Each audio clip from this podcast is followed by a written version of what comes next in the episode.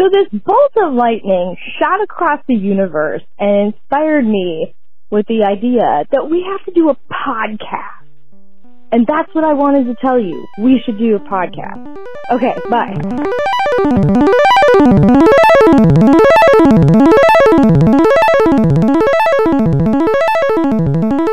Okay, um, I hit it. We're going. I did it. We're All rolling. right. Welcome to Feature Creep. Colon. Action. Action.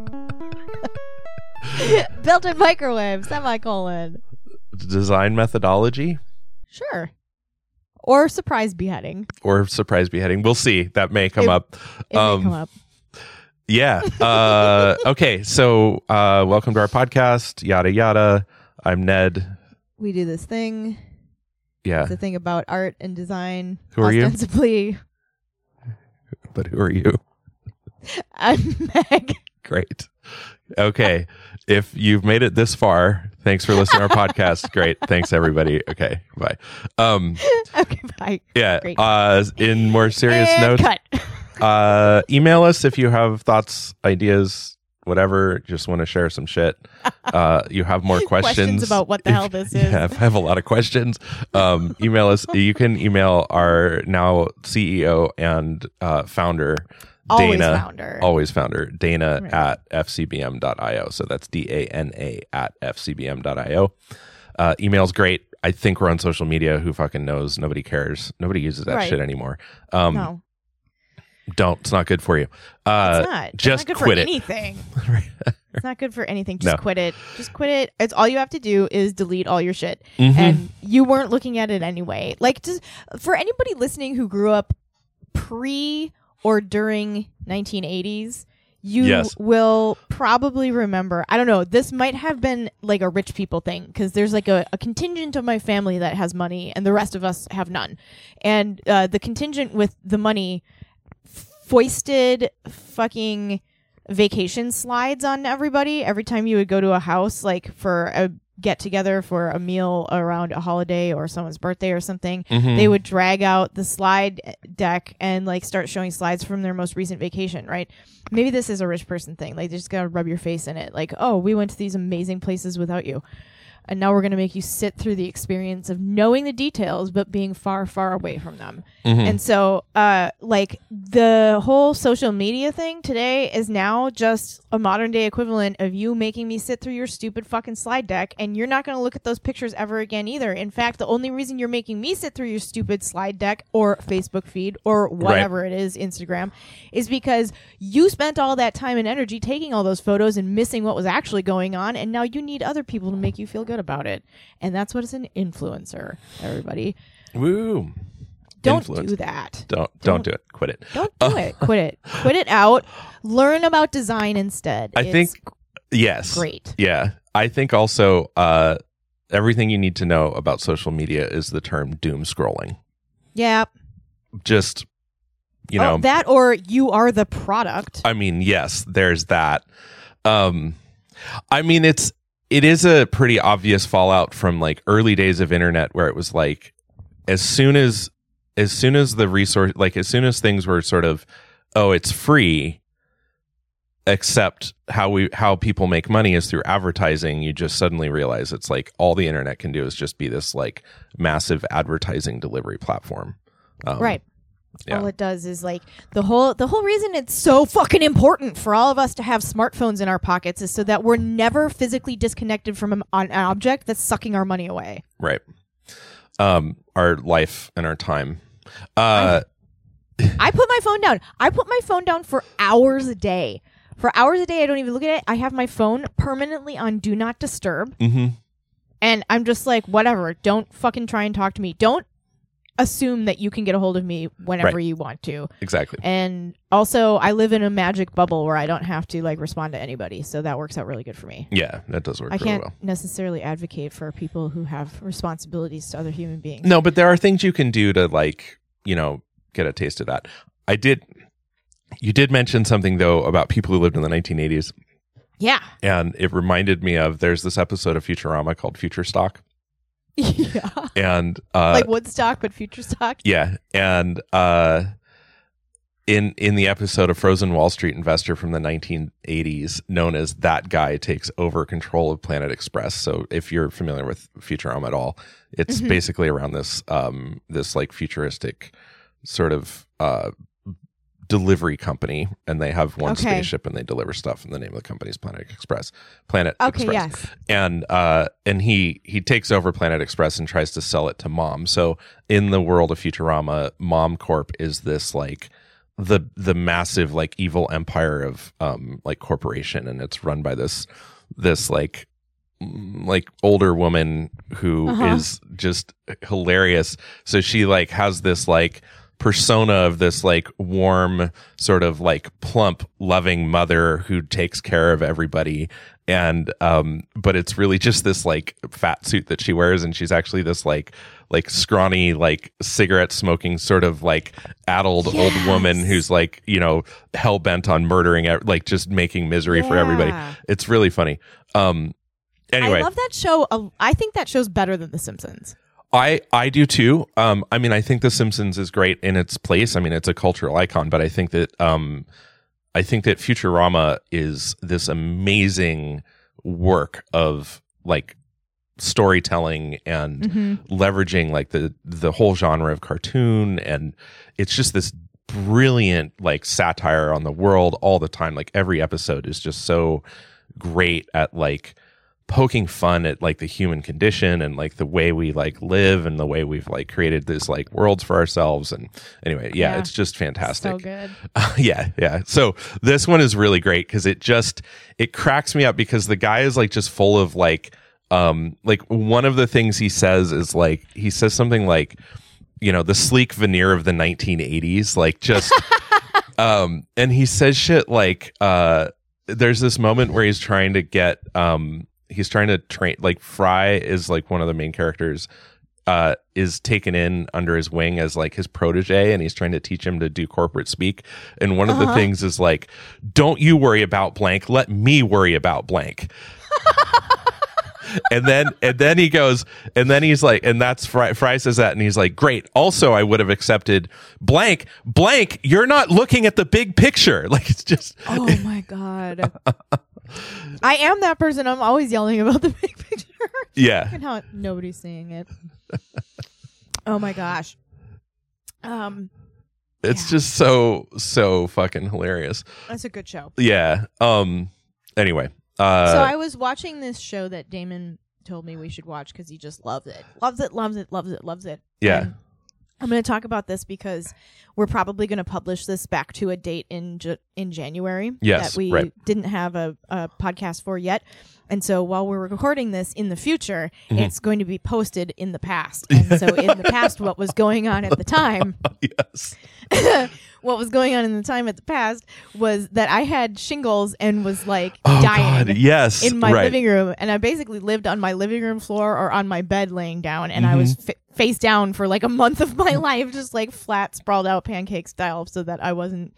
Um, uh, like in excruciating pain, even though it only minimized what was going on, it didn't actually solve any of my problems. Mhm. So, uh, one one of the things that um, I got caught up on was every TV series and movie I ever wanted to watch, even a little bit, because all I could do was lay very still. And so I, on the first couple of days, it was fun. This went on for more than five weeks. Yeah. On the first couple of days, it was fun because I was like, I have an excuse to do absolutely nothing. right And then after a few days, my back started to hurt and like a bunch of Uh-huh. weird stuff. Yep. And so it was no longer fun anymore. But um, at one point, we got around to watching a movie called Tampopo, which is this like movie about a woman who opens up a rice uh noodle shop. Mm. and she like makes noodle soup and it's this like great story about these like these like traveling men or something. And it, this takes place in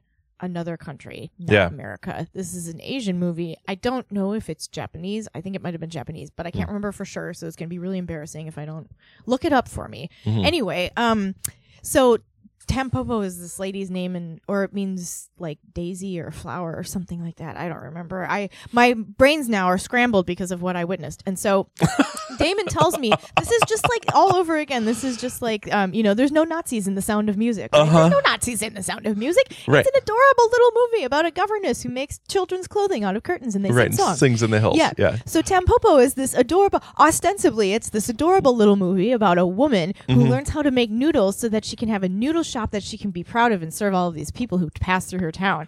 And the people who pass through her town know all about noodles because they taste noodles in every town they go through. So they're the ones who teach her how to make the best noodles, right? Okay. This is so great. It's such a cute little movie. Yeah. And and Damon's like, it's great. And this lady and she has a kid and they learn how to make noodles and it's this noodle shop movie. Cut to the middle of the movie. I'm like enjoying it. I'm like, this is a cute little movie. And then they surprise beheading.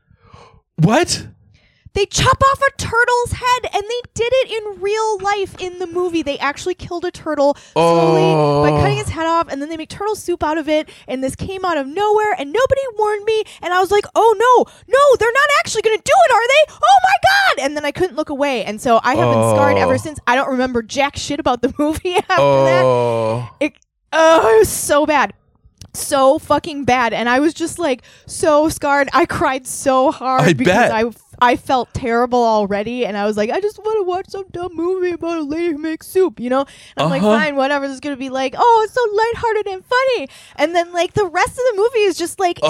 totally inconsistent with the first half where there was like all this sunshine and rainbows and making soup and shit. And the Uh-huh. latter half of the movie is crazy. And then there's like all these people I don't Mm-hmm. even remember, and it gets the plot gets very confusing.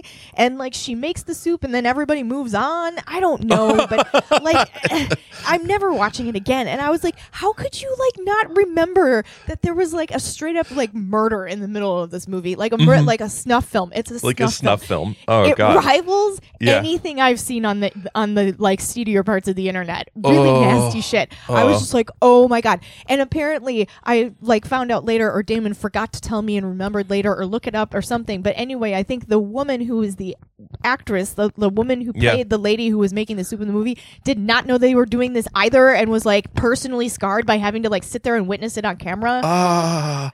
I know. Ah. Awful. And I was like, it's funny because Damon knows that there are certain things that I'm like hypersensitive to. Like, Yeah. I really don't. I really don't want to watch shit like that. And so the Yeah. fact that he like didn't remember somehow that this was like in the middle of the Mhm. movie was incomprehensible to me. like Mhm. how could this is not a noodle movie, this is a murdering a turtle movie Right. with noodles in it. Oh. Mm. Wow. That surprise beheading caught me off guard. I did not expect It that. caught me off guard too. Yeah. I was like, I was not prepared emotionally Oh, for this. Like, fuck. I mean, who knows? Maybe that emotional blow was what made me turn for the worst. I mean, I was sick for like weeks and weeks after that. My whole body right. fell Clearly. Clearly. I mean. I mean. It was the know, mental strain It that did it. stress, Yes. Speaking of mental strain, Yes. Maria Bamford was just on an episode of uh, Yes. Mythical Kitchen with Josh. Did I send it to you? Did you watch it? I, can't didn't watch I it yet, but. I was. I saw that she was on there. Yeah. Oh my god, it's the whole theme of it is her last meal. So if she was going to be executed or something, This is Josh what she- cooks her meal Oh, for her and is- then they sit there and talk about existential dread the whole time. Oh, that is fantastic. That's it's so like great. a half hour long. Uh-huh. It's so good. It's so good. It's so good. Oh, I'll have to watch that. Um. wow. Uh, yeah. So that's the surprise beheading. So I feel like this episode's a little on the reverse side of things. Usually we start out on topic and then we Oh, get off right. topic. Should we try to get on topic and talk about design methodology? So we have we have so much to say about design methodologies because we're opinionated people. Yes, we are. So um, let's just first of all, design methodology. It's basically the you can think of it as the broader study of method in design. So that's a little recursive and and like you know you can tell because of the way it is. What does design methodology mean? Well, it means It's the methods of design. methods of design. Um, yeah. So, I mean, what we're getting at is like the study of principles, practices, and procedures of designing, right? So, Okay, the stuff that you do and the stuff that you do it with. yeah, like the you know the concepts, the the tools necessary. Yeah. You know, I mean, whatever techniques, aids, um, you know, whatever you Marital use. aids? Marital aids. I mean, you know, uh, if that's how it gets you going to get done with the thing, like great. I Um, can't design until I've got my dildo. right. Where's my giant dildo? Uh I need to put my mise en place. Uh huh. I can't begin working. I have my drafting table, I have my pens and my straight edges, and I need my giant dildo. Yes. Where is buyer's remorse? Right. Is that a cattle prod over there? Yes, it is. Yes, it is. What's that for? It's an aid for what? It's marital. for it's a marital aid. Oh, It's I mean design. aid. it's a design marital aid, a marital design aid. yeah, A marital design design aid. aid. It's just a Yeah, design aid. It's just a design aid. Um, all right, so let's put a little historical context on the idea of. Um,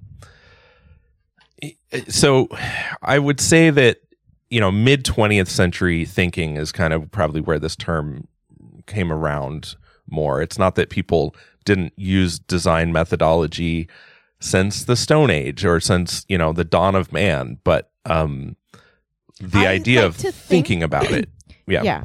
I Uh, like to think that when they like harnessed the power of fire, that the first words they said were design methodology. yes, yes, And they said it over a flickering glow in a cave, maybe somewhere. Mhm. I know, maybe if you start fires in caves, you're likely to die because it sucks all the oxygen and, out of the cave. and then they proceeded to like you know like gut a calf or something and paint Right. Paint handprints all over the wall as Right. one of the very first uh, art and design installations. Um, That's right. right. That's exactly how it happened.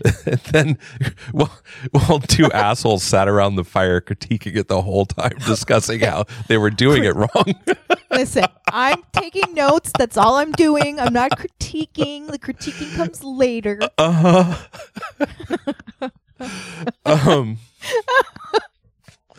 It's not how I would have chosen to paint that wall, but it's okay. It's okay. Just keep going. Right. Um.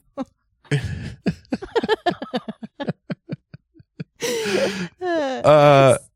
so design design methodology Yeah. So design methodology. So. Uh. mid 20th century a lot of great shit came out of mid 20th century i mean in terms of design there's also a lot of really horrible trash that came out Yeah. mid century Yeah, like you know absolutely. resistance to civil rights or um, Right, the right. nuclear bomb i don't know Yes, yeah. But in the in the sort of like the upper echelons of society and where people had more wealth and they know what to do, knew what to do with and Right. you know didn't give a shit about social structures and shit cuz they were fine. I'm fine. I have everything I need. Here, I'm going to make some fucking cool shit that I like. Eat a Right. dick everybody else. I mean EAD. yeah. Um yeah, I mean this is one of those things where it's like can I do I ha- do I have to not like it because of like what it stands for or can I still Mhm. like it despite like like things that came out of Nazi Germany, you know, like things like that where it's like you know I, but I, I, I don't think that's true because I think we're living in a time now where um, you absolutely can appreciate individuals and art that they produced and you know moments of kindness like you know look at the Ukraine Russian conflict right now like uh, I mean that wasn't going on when this is published so if you're listening to this back in Right. January of whenever um, but I, what I mean is like like it's not it's not Russian people that are necessarily to bl- like you can't just invalidate all of Russian culture just because Right. some dickbag is like being a bully on the playground and I mean except Yeah. that's that's trivializing like the enormous like crime against humanity that's going on right now. Um you know, just Yeah. people being It's super fucked. Yeah super fucked. Anyway um my point being is that like we don't need to just now go out and like protest like your local russians. Like the people who live near you who are russian doesn't necessarily mean that they support this concept of like murdering their neighbors. Right. N- nor does it mean that they like that they have no value of like their own anyway um Oh my god, some friends of ours um have re- well, they are Ukrainian, but they came here a long time ago. So they've been Yeah. in the United States since our friend was a kid. Um, and he changed his name when he came here because he wanted to sound cool. And I Uh-huh. was like, I wish I would have kept my name because my name now is dumb. It's just like everybody has my name. I wish I would have kept my Ukrainian name. It was cool uh-huh, right so like we were talking to him about his family and a cousin of his had to like oh god he had to go and like meet this woman who's ukrainian in poland because she was escaping ukraine and he was here but she's his fiance. So he went to meet her in poland and then she got out of ukraine and met him in poland. And then they were going to try and go to ireland to the ukrainian embassy so they could get married. But then ireland was like well no you can't because you immigrated to america. So you're not ukrainian you're an american. And we can't we can't marry an american to a ukrainian at the ukrainian embassy in ireland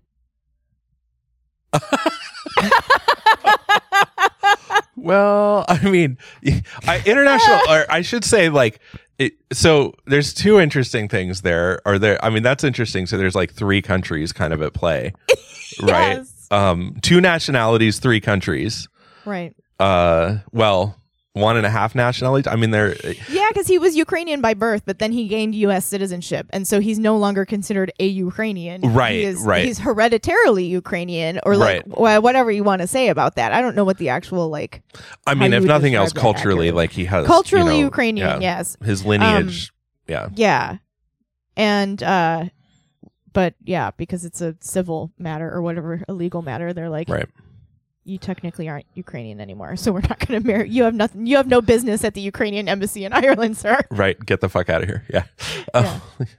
okay. Now I guess they're going to try and bring her over here. Ah, gotcha. Okay, let's. Um. All right. So, uh. Anyway, somewhere in the mid twentieth century, Yeah. uh, uh, this this kind of the des- this idea of like design methodology was considered kind of a new approach to problem solving.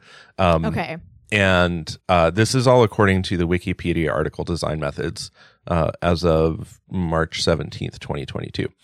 Um, and uh, and so in response to industrialization and mass production, uh, which changed the nature of designing. Uh, a Hmm. conference on systematic and intuitive methods in engineering, industrial design, architecture, and communication held in London in 1962 is regarded as a key event marking the beginning of what became known within design studies as the designs methods movement. Design methods movements. Shit. Hmm. Only the one S. Design methods movement. Done. Okay. Okay. uh, which led to the founding of the Design Research Society uh, and influencing design education and practice. Uh, leading figures in this movement were uh, all men, so fuck them. Um, and the movement, sorry, I, you know, I mean, of course they were. Uh, leading figures in the movement in the UK were uh, J. Christopher Jones at the University of Manchester and L. Bruce Archer at the Royal College of Art. And I should probably just confirm that they actually were both men. Uh, yeah, so John Chris Jones and Leonard Bruce Archer. Um, I mean, I don't really, I, it doesn't really fucking matter. Like, anyway. Um, Yeah. Anyway, uh, yes. So they, uh, at the, uh, so they, they were pretty influential at the in these so in the early 60s um Mhm. so the movement developed uh, through further conferences on new design methods in the UK and USA in the 1960s. So um, the first book on national, uh, sorry, on rational design methods and on Mhm. creative methods also appeared in this period. Uh, oh. And um, What? sorry, the first books, not the first book. I'm like, what book? Oh, just books. So what they're saying is that in the 1960s, we're seeing publication of books on the on the idea of rational design methods Mhm. and on creative methods. Um, so uh, yeah. So yeah. Interestingly, like I wonder why they don't have like a hyperlink to rational design or um cre- like rational design methods or something. Mm. Well, um, perhaps perhaps there needs to be some uh, editing to this article. I mean, that is the wonderful thing about Wikipedia is that you can just get right the fuck in there and Yeah. contribute. Um, you know, so make things better. rational, yeah, rational on. design method. Um, process driven by requirements of a functional program. So, simplicity or complexity of the program would determine whether the building would be contained by a single mass or would include dependencies in the form of wings or attached pavil- pavilions. We're talking about uh, rational design method in architecture. Mhm. Um, and this is from Northern Architecture dot us uh, rational design method entry t- of their website um, so it involves some method of laying it out on paper, I guess. Um, the urge to impose rational simplicity and regularity of this sort is consistent with earlier imposition by the regime of Napoleon Bonaparte of uniform weights and measures in the form of the metric system. So this is like just uh, su- like imposing extreme regularity and geometric functions on stuff. It sounds like. hmm Yeah. Um, interesting. Anyway, so that's what rational, uh, according to these people, rational design method entries. They were only talking about it in context of architecture, though. Oh, interesting. Um, yeah. I mean, I imagine that uh, as you get the closer rational to method. Here's something about rational method in engineering. The most employed formula of engineering hydrology. So, the rational method is logical, generalized, and often reasonable. The theoretical basis is significantly violated in most of its applications. I don't know. This is really. This looks like some kind of a academic paper, maybe. Anyway. Oh, look, rational design, Wikipedia. There is an entry. They just don't have it hyperlinked. oh, there you go. Uh, this one says rational design is used to decipher collagen stability in biology, mapping ligand receptor interactions, unveiling protein folding. So, uh, what this is telling me essentially is that rational design can be applied to just about any discipline. Yes.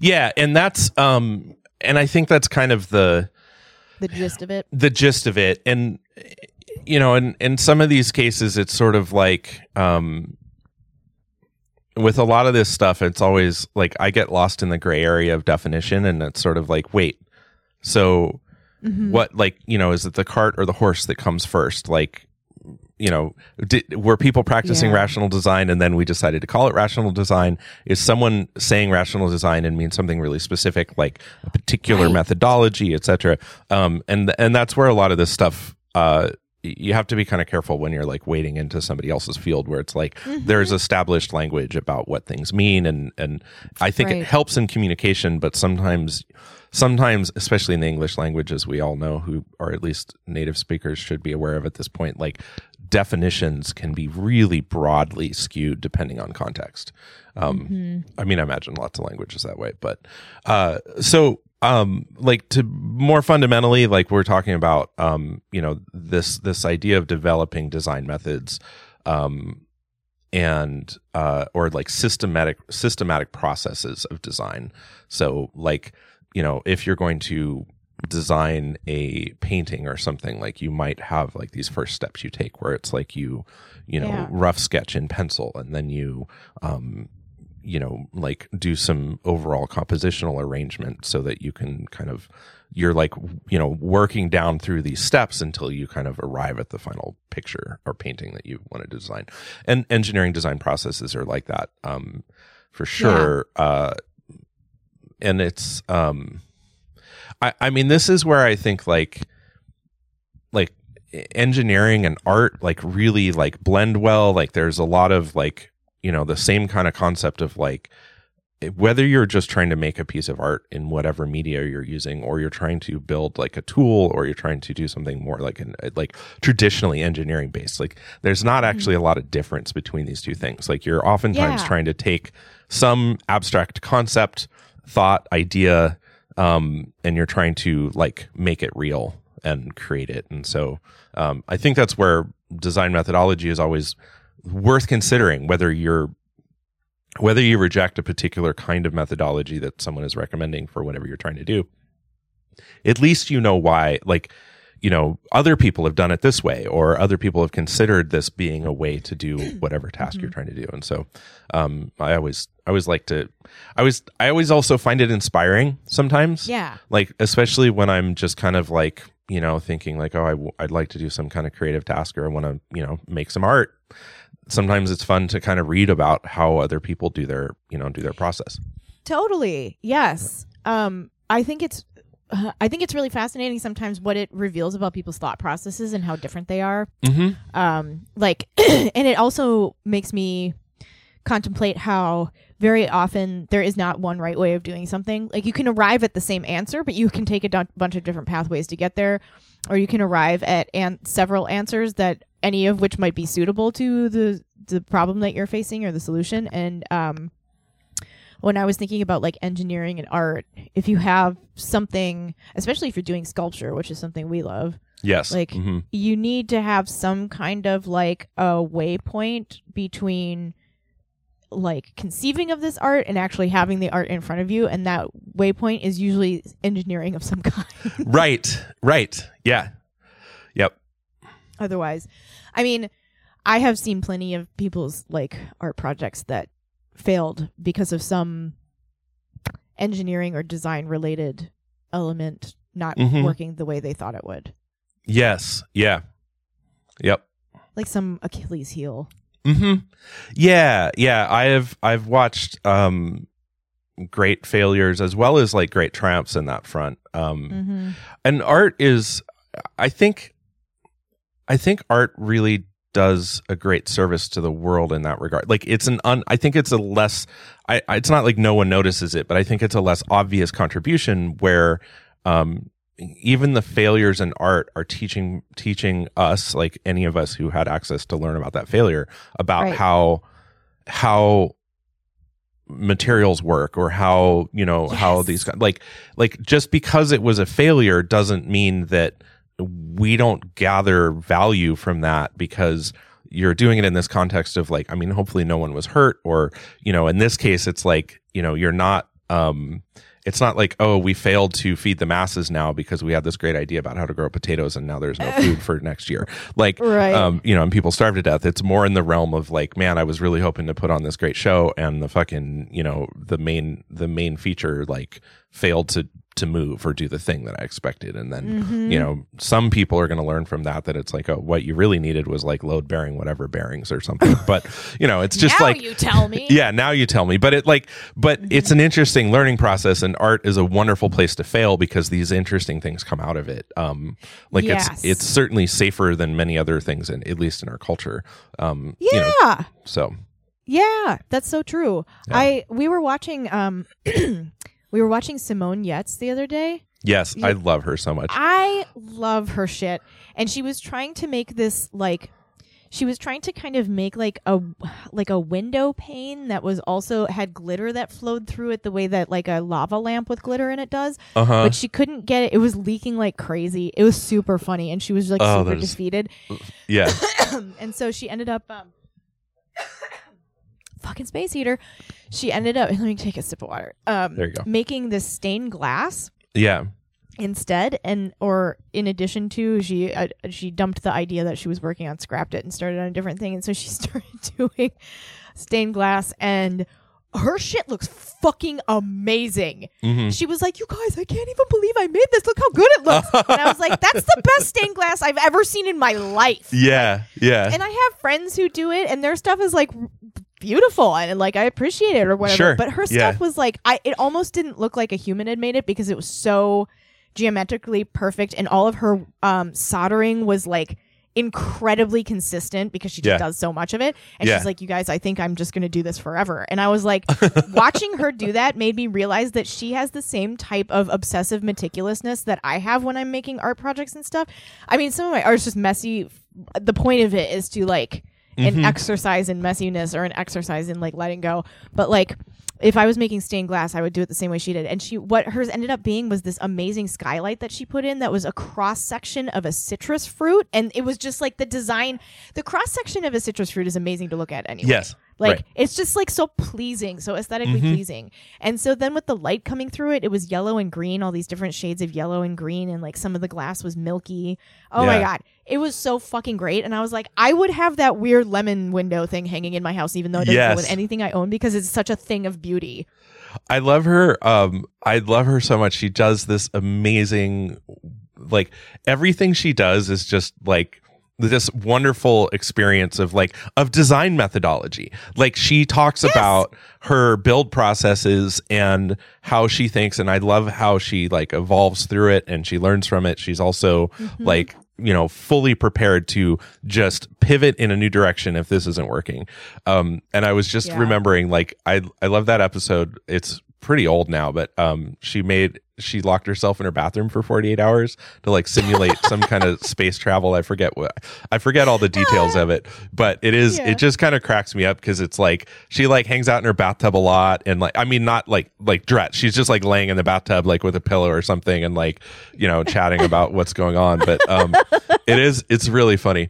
Um, yeah. She also has a little white dog, and I am like an avowed non-dog person. I'm like ke- team cat all the way. Uh huh. Like, I will I will sacrifice my life to the cause of cats. You know what I mean? Like, Uh-huh. That that much cat, not dog. And she has this little white dog that is the cutest fucking dog I've ever Uh-huh. seen, and I want that dog really bad too. Uh, I want all of her things.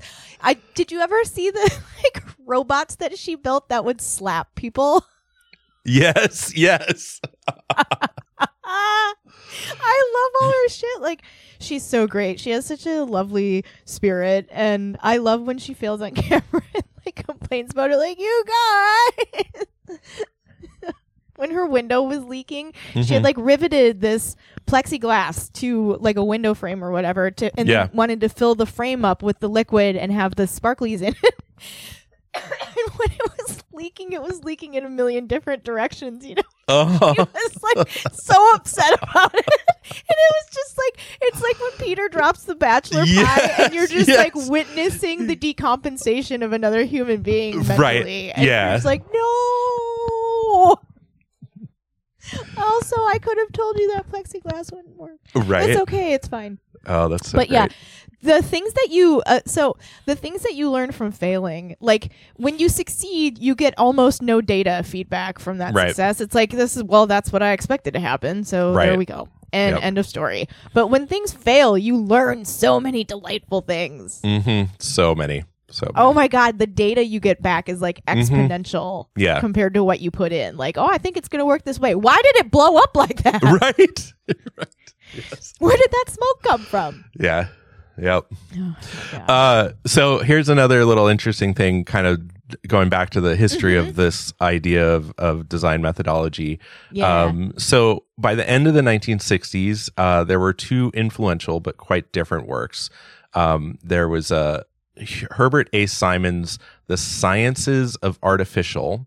And then, in contrast to that, there was J. Christopher Jones's Design Methods. Um, so Simon proposed this concept of science of design as a body of intellectual, intellectually tough analytic, partly formalized, partly empirical, uh, teachable doctrine and the design process. That's a quote Oh. from him. Um, whereas Alexander Herbert Alexander Simon. Yes, yeah, and uh, whereas Jones, uh, J. Christopher Jones, in his book Design Methods, cataloged a variety of approaches to design uh, of cataloged a variety of approaches to design. Yes, both national and uh, sorry, both rational and creative within a context of a broad future futures creating systems view of design. Hmm.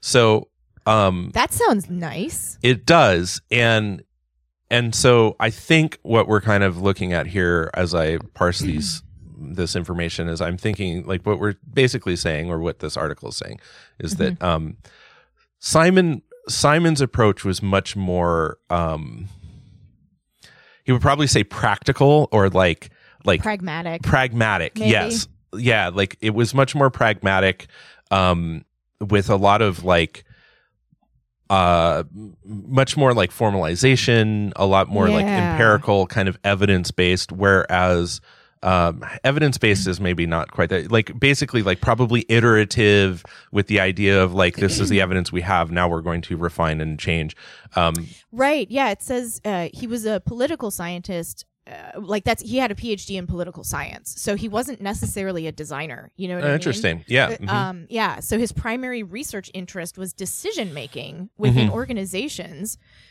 and he is best known for the theory of bounded rationality, Right. and also for the theory of satisficing. So bounded rationality is the idea that rationality is limited when individuals make decisions. Mhm. So preferences are determined by changes in outcomes relative to a certain reference level. right Um, and then satisficing is a decision making strategy or cognitive heuristic that entails searching through the available alternatives until an acceptability threshold is met. So you're basically like it's a it's a portmanteau of satisfy and suffice. So you're looking you're looking for things that will do the trick in under the circumstances essentially.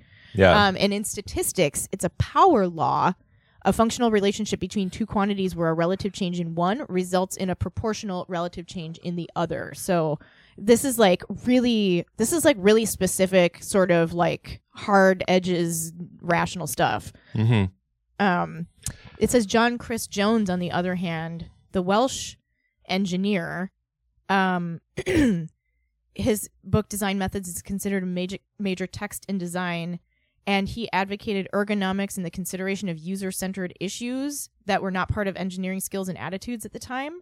Um, and he studied the design processes being used and also was frustrated with the superficiality of des- industrial design at the time. Um, and that's how he got involved with ergonomics because he was like, this isn't cutting it. So he, um, he in his wiki entry it says that um, design methods as an area was Mhm. driven by so the things I, I take this to mean it's kind of worded weird i take it to mean these are the things that motivated him inability to balance individual group societal and ecological needs lack of purpose order and human scale aesthetic and functional failure in, ada- in adapting to local physical and social environments development of materials and standardized components that were ill suited for use in any specific application creation of artifacts that people did not like. Like this dude's our man. Yes. Yeah. Yeah, I love so I love this uh, follow up sentence that is going to be a callback to an early episode. Um, so uh, by the 1970s, there was a reaction. There was there was some reaction against the rationality of design methods, um, notably notably from two of its pioneers, uh, Christopher Alexander and J. Christopher Jones.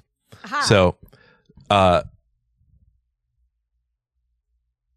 uh, so there was also so uh, this guy Rittel hmm um, also said uh, he character- characterized design and planning problems as wicked problems.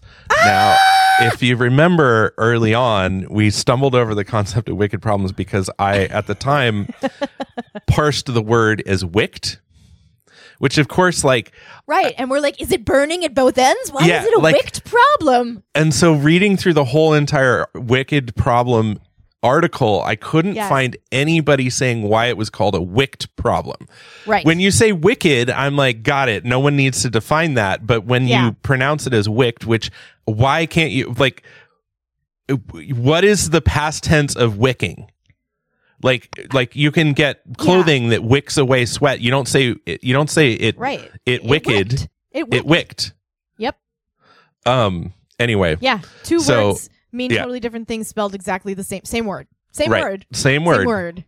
Um. Anyway, so uh, wicked, but This is characterized it like- as a as wicked problems, unamenable to the techniques of science and engineering, which de- deal with Mhm. tame problems.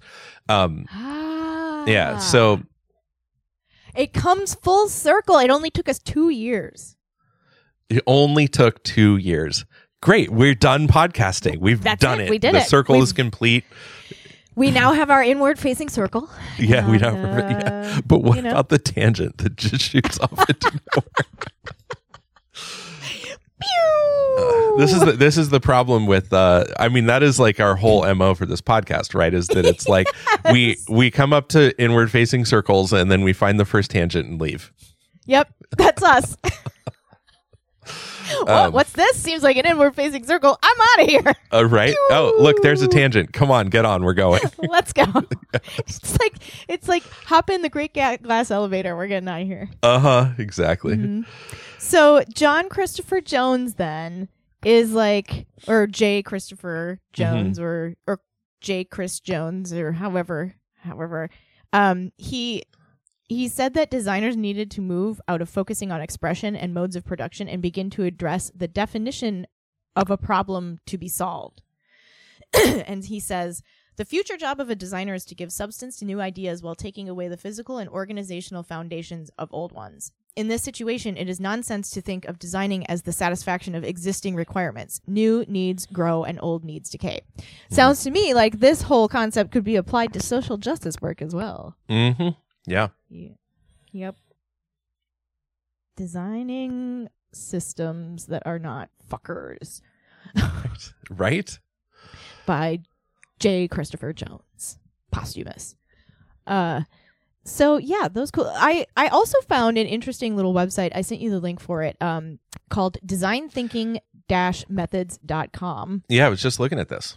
Yeah, and it's got this little um little picture, a little like drawing on the main page, uh, a little image diagram, um, and it looks kind of like a series of accordion folded paper with like these little hovering dots over them, and the dots Mm-hmm. re- uh, every every accordion fold of the paper represents in order divergence, convergence, divergence, convergence. So every time there's a a change in direction of this little diagram Right, um, right. Yeah. you're either diverging or converging from something and so they on the along the bottom edge uh, the bottom border of this little I- image they say empathize design ideate prototype and test and so this is their their kind of like uh, empathize, empathize, define. You said design. Define. oh did i i think i, think said maybe- define but maybe it, it said define like and I heard design. Yeah. it's because i'm eating the mic Yeah.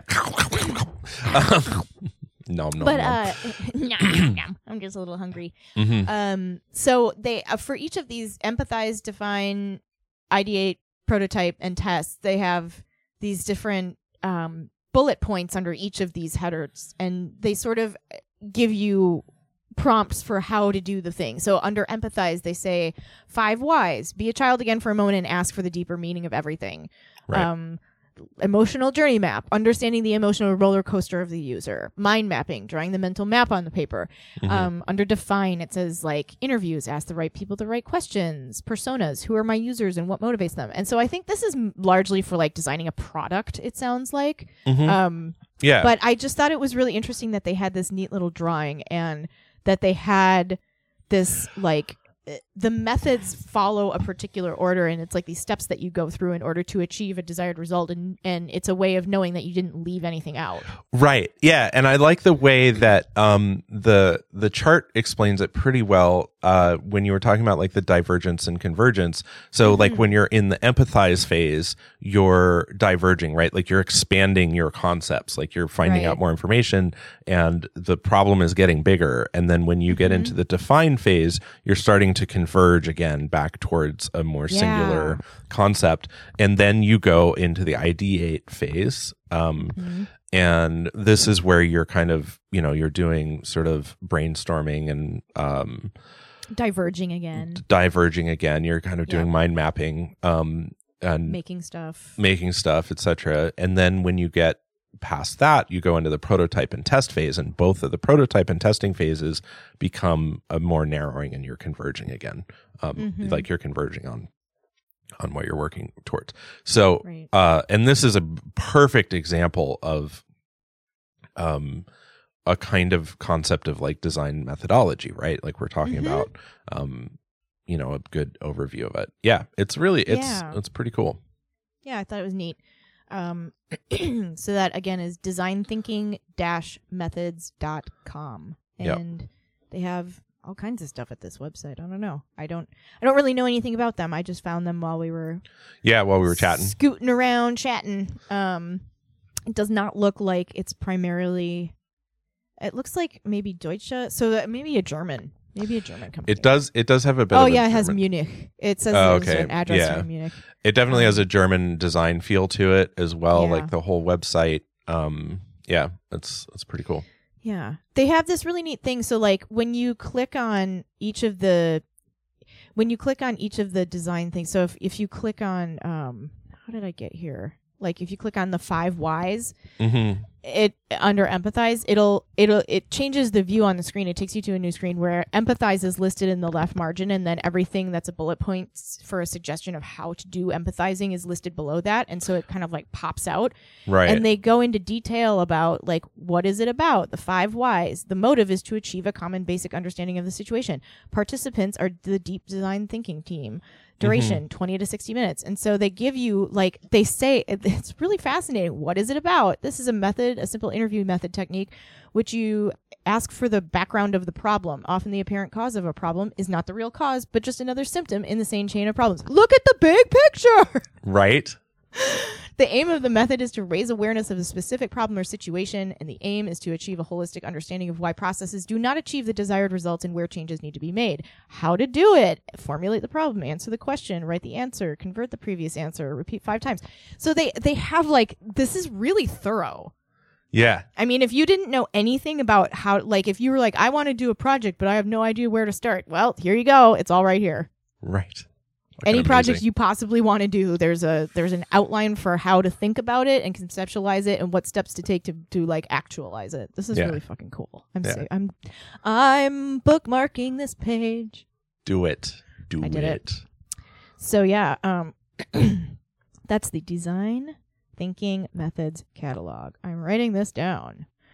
Yeah. Um, what else do we have to say about design methods? Um, so uh, let's see. Um, I I think uh, I think. I mean, we could go more into the history and stuff, but I don't think that I don't think that's that interesting. I mean, I'm sure it's interesting to somebody, but um, I I yeah, sorry. But you know, they're probably not listening to this podcast, right i mean at this point um well uh so it's interesting that uh i always find interesting things like this interesting i think that it's funny that it's like um when you look at i like to look at uh industries from the outside a little bit like we're not you know, Yeah. not formally trained in like art and design by any means like we have No. our own backgrounds that we come from but Right. um i love to like look at you know when we're kind of looking at the background of of this concept of design methodology like we're looking at um you know we've learned about these different players that were like influential cons- or considered influential according to the Mhm. authors of the wikipedia article but um and how it's like you can think of like you can see how like over time it's like somebody's like hey i have this great idea and then they're trying to disseminate that information about the idea Mm-hmm. where you know some people get together and they're like oh it's a movement like art movements Right, and these right. things are really kind of crack me up because it's this um it, it kind of belays like human humanity like it belays like the human condition where it's like we're we're not alone like we're you know people are concerned with what other people are thinking about and how they're doing their thing and Mhm. and so like in this case it's like um these two authors these kind of we learned about um herbert a Sim- simon and Mhm. j christopher jones and we Yeah. learned about uh how they um they both were like influential and wrote these different quite different works and then right. and and then there becomes these like school of thoughts like where people are like wait no this is not the way you should think about it um or maybe it is or you know and and the way that it gets applied to things and um i find that that sort of sociology of it very interesting yeah. and how these like ideas like in some ways it's like well who fucking cares if they wrote a book but also we live in a different time where it's like now like anyone can write their ideas and publish them on the internet with very little barrier to entry and Mhm. so i imagine like like i just think about the way concepts like carry weight yes. and how they might have carried weight then because it's like well i wrote the book and it's like you mean you you wrote some words and you convinced somebody to publish it and then anyone who's interested in design methodology like your choices are maybe these two books like you know it's Yeah. like there's not like a lot of like literature on the market for this kind of thinking Yeah, in the like- first place it's it's interesting like i'm reading about this here and it so under methods and processes yeah it says the development of design methods has been closely associated with prescriptions for a systematic process of designing and Yeah. so if it's prescriptive then it's only going to appeal or apply to just so many people which means Right. you're going to have to have a bunch of different design methods in order to because everything is you can apply a design method to everything hmm any process of design, or you Yep. can make a process of design out of anything. Right. Um, but depending on what thing it is, you may need a different process of design or a different set of design methodologies. Yeah. So it says here L. Bruce Archer produced a very elaborate 229 step model of a systematic design process for, for industrial design, but also a summary model consisting of three phases. so you either go, L. Bruce Archer either wants you to do 229 steps or maybe just three. I love the I love the like overcorrection. I mean, I know this is I know where like I have no I don't really know anything about it and I'm being very abstract, but that just on the face of it, it's like, oh, 229 is too many. No problem. Let me reduce it to three. Right. The so which is like yeah. yeah, the three are analytical phase, creative phase, and executive phase. Mm-hmm. So, you know, that's pretty basic. Um, the UK's Design Council models the creative design process in four phases discover, Oh, yeah. define, develop, deliver.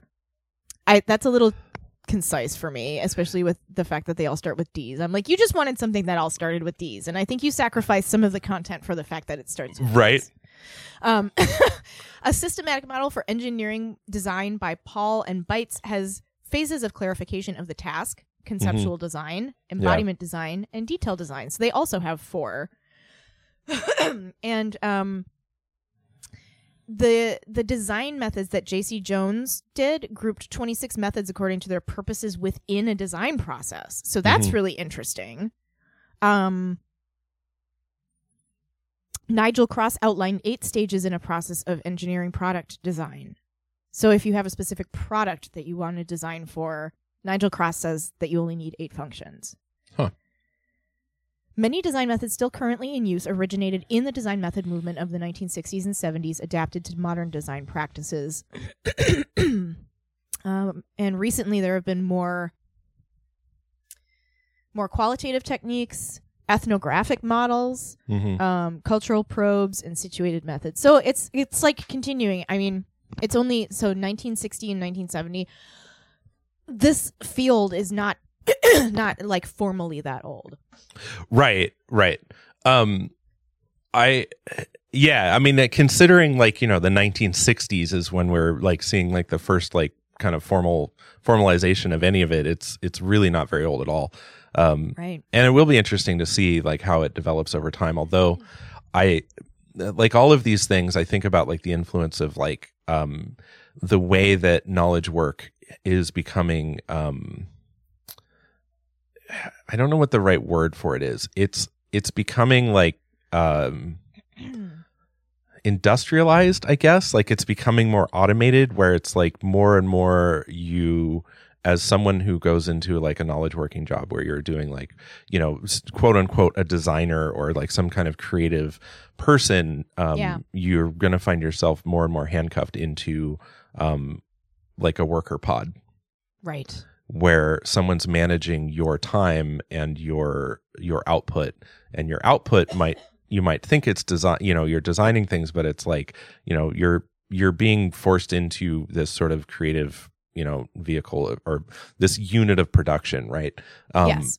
and that and that's where i like software development for sure has had like in the last like 10 years just been entirely like like shoved into a form of that like the the, the um what's it called the uh agile agile Agile. Yes. agile techniques or whatever is really just a method for um, creating a a sort of um, like a frantic pace of development where Mhm. you're it's it and I think where it falls down is that it doesn't have some of the other engineering practices that are important in place.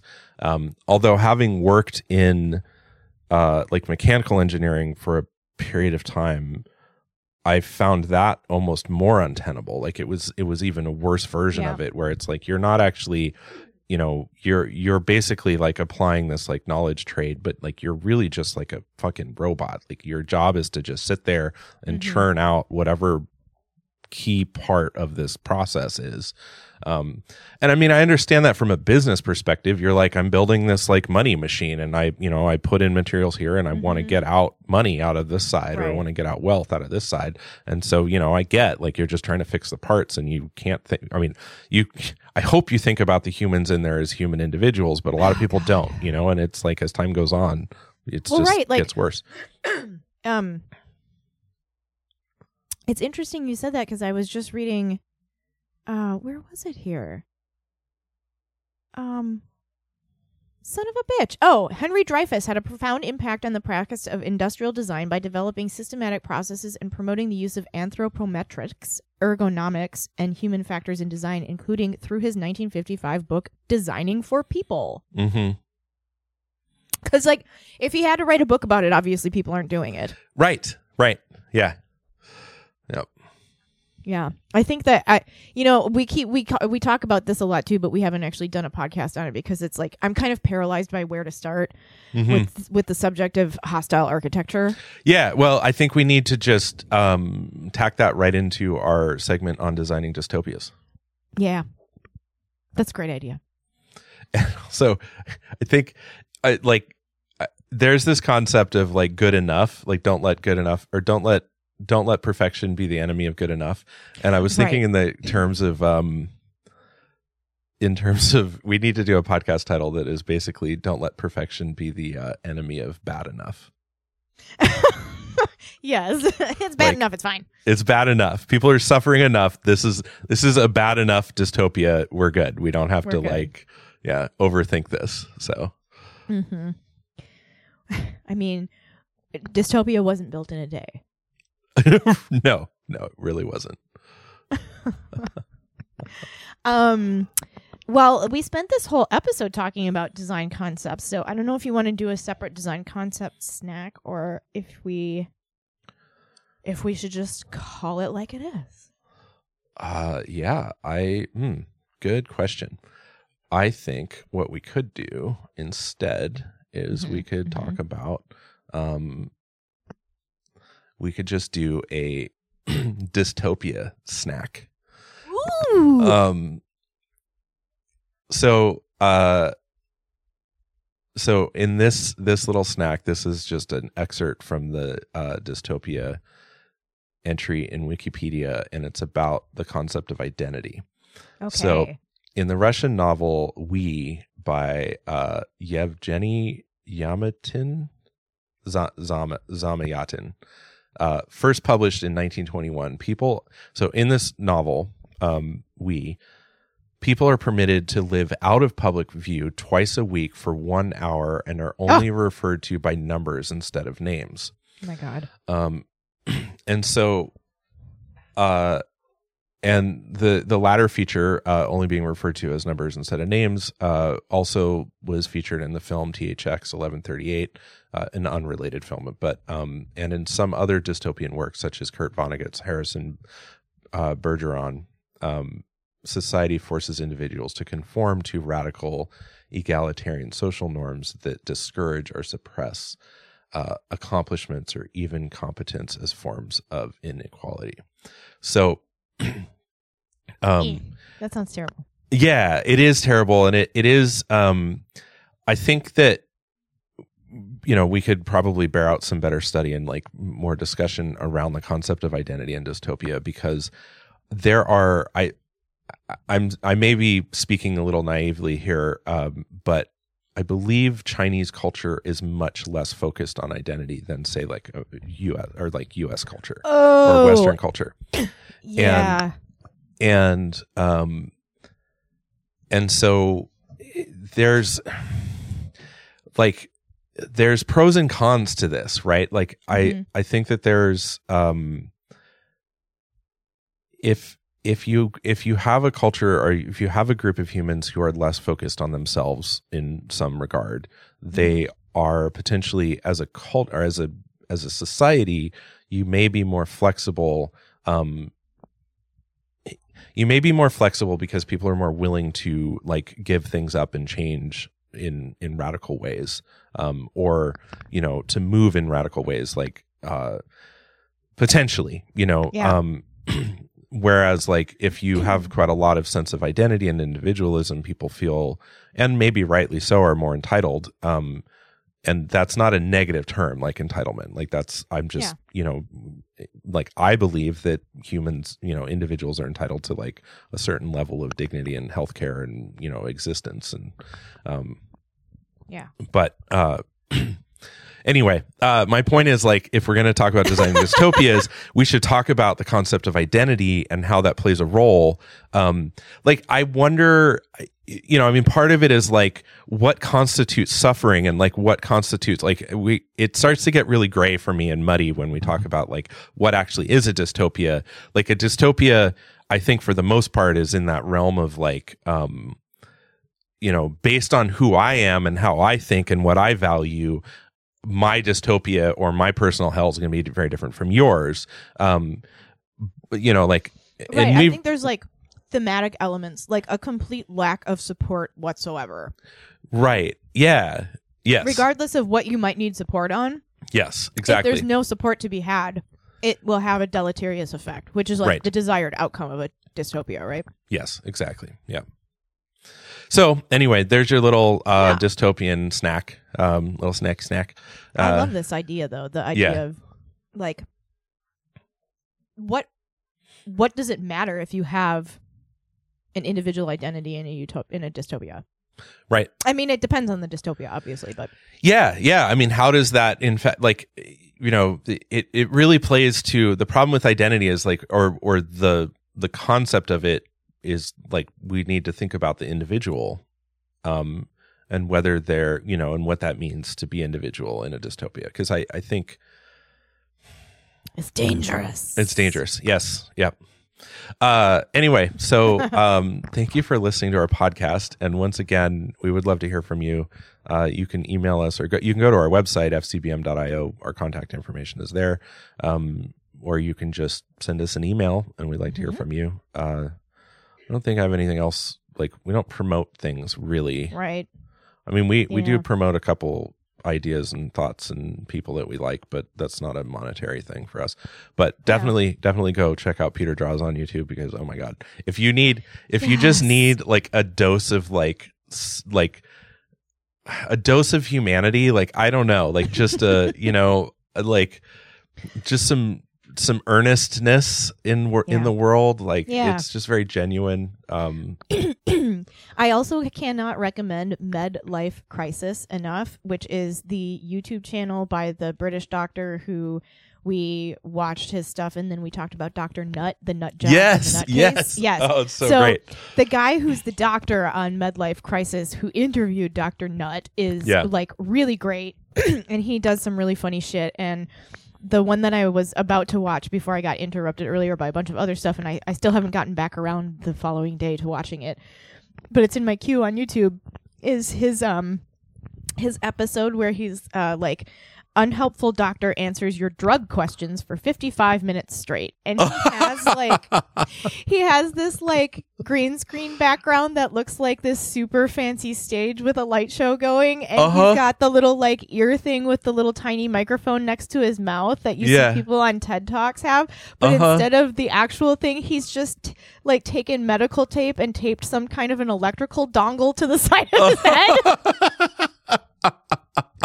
and he, he just answers like questions. It's like he published it on um I don't know. It's like when he reached 420,000 subscribers or something like that. He's like, Yeah. I'm doing it when I reach 420 because everybody knows that 420 is like code word for cannabis. so he's just like making fun of a bunch of shit. Anyway, he's delightful. yeah Uh, Med Life Crisis and Peter Draws. Oh that's fantastic Mm-hmm. i love yeah. it Yeah. God, so funny. Such good stuff. so great Yeah. uh i mean okay i think that's like Yeah. that's pretty much what we got going on you got any we could oh, maybe sometime we should talk about the design of the medical industrial complex. yes yeah that we could do that That's a that'll be a good one. And we'll leave we'll leave everyone feeling terrified. yeah i was like uh Don't I mean, go that- to the doctor. right but also do definitely also do. but just know what's going to happen when you get there. right. Oh my god. Anyway, yeah, I'm gonna go tape a dongle to my face and plant some sunflowers. All right, that sounds good. yep, I'm gonna do the same. Well, I'm gonna do the same except for uh, the f- sunflower planting. I'm gonna sit at a computer and type. You're gonna, yeah, you're gonna tape a dongle to your face and possibly have to talk to coworkers. Yeah, yeah. Son Okay. bitch. All right. Thanks, Bye, everybody. everyone. Okay, bye. Okay, bye.